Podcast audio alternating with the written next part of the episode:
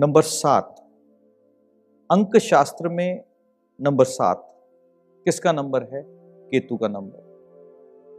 केतु क्या है? वो बेचैनी का भाव जो एक आदमी को विवश करता है हर एक सेकंड कुछ ना कुछ सोचने के लिए। तो केतु वालों की ज़िंदगी यानी कि नंबर सात वालों की ज़िंदगी कुछ ऐसी सी होती। वो किसी काम के अंदर इन्वॉल्व होंगे तो कुछ बैक ऑफ़ द माइंड कोई थॉट चलता होगा। काम को कंप्लीट करेंगे तो नेक्स्ट काम को लेकर के थॉट जो है वो चलता होगा। तो हर क्षण एक थॉट एक विचार जो है इनके साथ जुड़ा हुआ है। केतु वाले व्यक्ति अपनी लाइफ के अंदर किन किन कारण से चैलेंजेस में आते हैं? उसको समझिए। केतु वाले व्यक्ति अपनी लाइफ में जब भी दिमाग लगाने का उपयोग करेंगे, वो अपनी लाइफ के अंदर चैलेंज के साथ अंदर आ जाएँगे। क्यों? क्योंकि केतु वास्तविकता में क्या है? मन की बात को सुनना। अपनी भावनाओं को समझना, अपनी गट फीलिंग को समझना, अपनी इंट्यूशंस को जानना यह है केतु।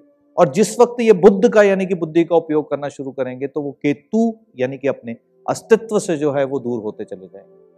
केतु वाले और क्या चीज़ जो है वो कर सकते हैं, जिससे केतु की एनर्जीज जो है वो अच्छी हो। केतु वालों को अपने पैरों का खास ध्यान रखना चाहिए। इनके पैरों में कभी भी दरारें ना आए। इनके पैर जो हैं, वो बिल्कुल सुंदर और बहुत ही नीट एंड क्लीन जो है वो होने चाहिए। नाखून जो है, वो तीखे ना रखें तो बहुत अच्छा है। क्योंकि केतु के साथ जब नाखून तीखे जुड़ जाते हैं तो वो ऐसी एनर्जीज को जन्म देते हैं, जिसमें एक व्यक्ति का क्रोध का भाव जो है वो बढ़ जाता है। केतु वालों ने और किसका ध्यान रखना है? केतु वाले एक छोटा सा कार्य जो है कर सकते हैं। केतु वाले क्या कर सकते हैं? वो अपनी लाइफ के अंदर एक नियम फिक्स कर लें।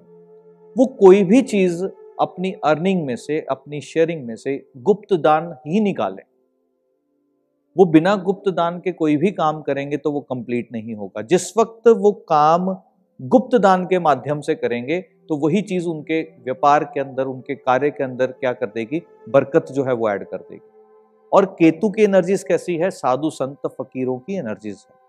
तो साधु संत फकीरों की सेवा करना, उनका ध्यान रखना, उनके भोजन पानी की व्यवस्था करना, या आपके मोहल्ले में, आपके शहर में जो डॉग्स होते हैं, जो अगर हम डॉग्स की बात करते हैं, कोई डॉग अगर बीमार है, उसकी सेवा करना, डॉग को खाना खिलाना, ये केतु वालों के लिए बहुत ही अच्छा रहता है। एक कोड, वो कोड जो कि केतु को कंप्लीट करता है, वो किस नंबर का कोड है, उस नंबर को समझिए।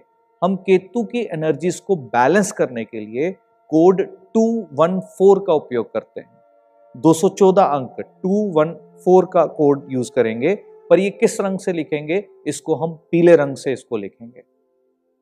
तो पीले रंग से लिखा हुआ 214 का कोड केतु की एनर्जीज को बैलेंस कर जाता है। तो ये व्यक्ति व्हाइट पेपर पर 214 लिख करके, उसको लैमिनेट करवा करके अपने पास जो है वो रख सकते हैं।